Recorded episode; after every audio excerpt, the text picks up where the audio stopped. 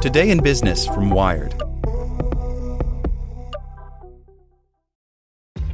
This episode is brought to you by ShipStation. You know, some things take a lot of work, like sending little robots to far off distant planets. And just as that's challenging, so too is running a successful e commerce business, especially when there's so much to do. So I want to introduce you all to ShipStation. Now, I love using ShipStation because of its easy to use dashboard, which makes managing orders and printing labels a breeze and super smooth. Oh, and the customer service is just out of this world. It's exactly what you need to help grow your business. Sign up for your free 60-day trial at shipstation.com slash technews. That's shipstation.com slash technews. As a longtime foreign correspondent, I've worked in lots of places, but nowhere as important to the world as China. I'm Jane Perlez, former Beijing bureau chief for the New York Times. Join me on my new podcast, Face Off US versus China, where I'll take you behind the scenes in the tumultuous US China relationship. Find Face Off wherever you get your podcasts. Hey there, this is the spoken edition of Wired. Palo Alto Networks has the broadest, most comprehensive cybersecurity for private cloud, public cloud, and SaaS environments because secure clouds are happy clouds. Protect yours today at go.paloaltonetworks.com slash secure clouds.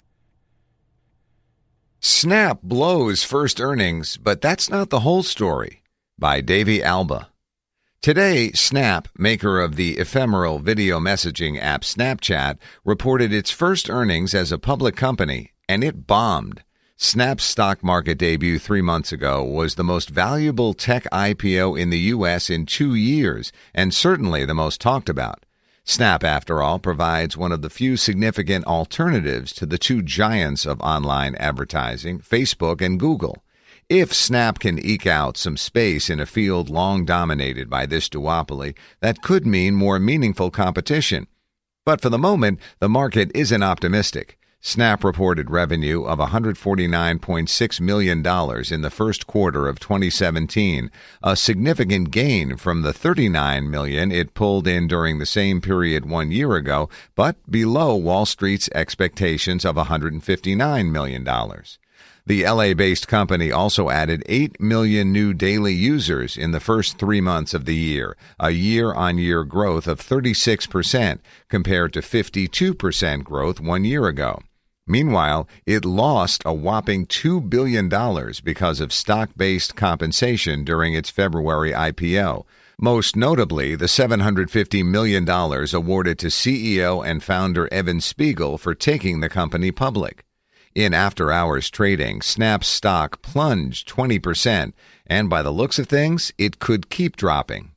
Needless to say, Snap's long term potential won't be the story many investors will want to hear after these dismal numbers.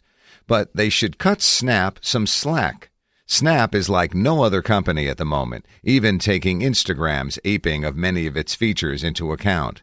Snap is a niche platform, says Brian Wieser, a media analyst at Pivotal Research. It's not an alternative, but a complement.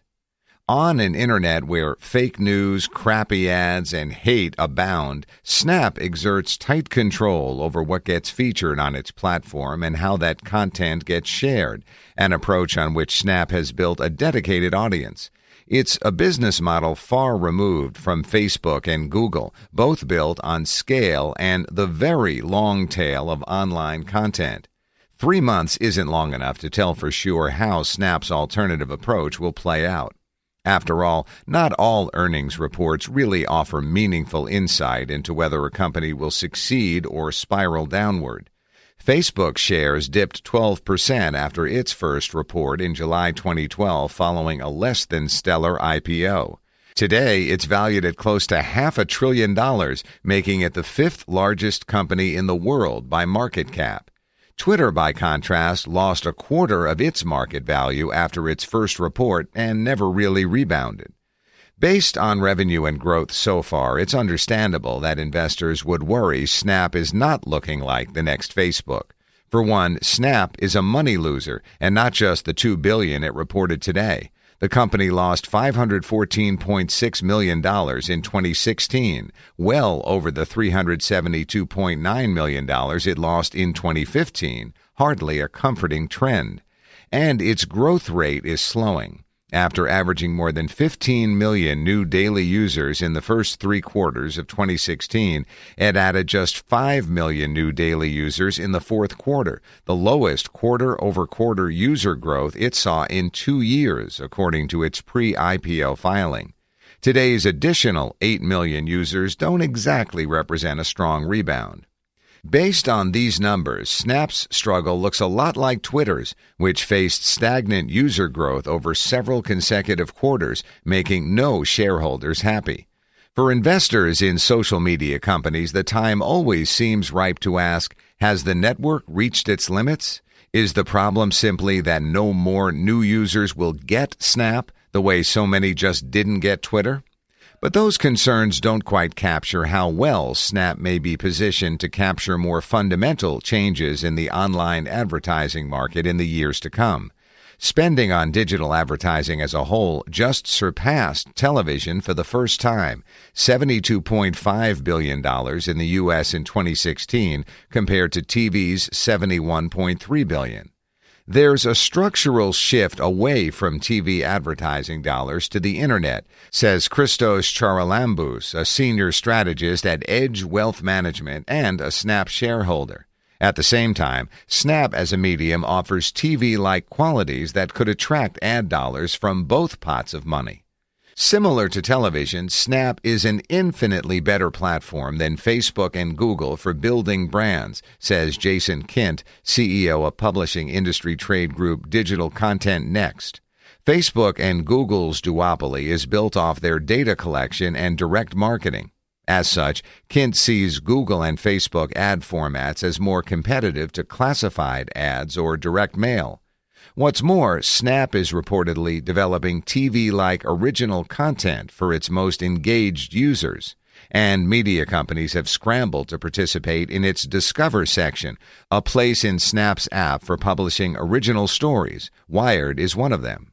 Some publishers may even be making money on Snap, which could attract even more high quality content to the platform.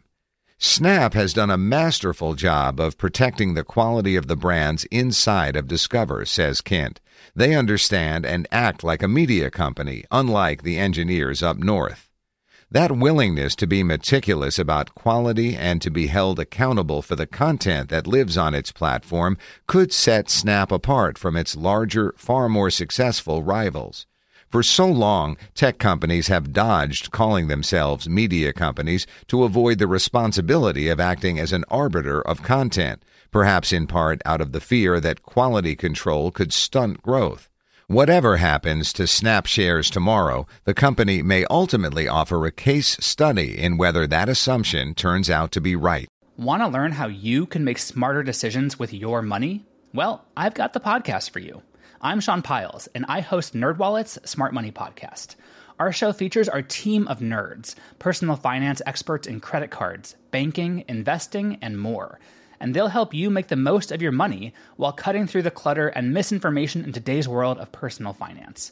You'll get clarity on strategies to help you build your wealth, invest wisely, shop for financial products, and plan for major life events. Listen to NerdWallet's Smart Money Podcast wherever you get your podcasts.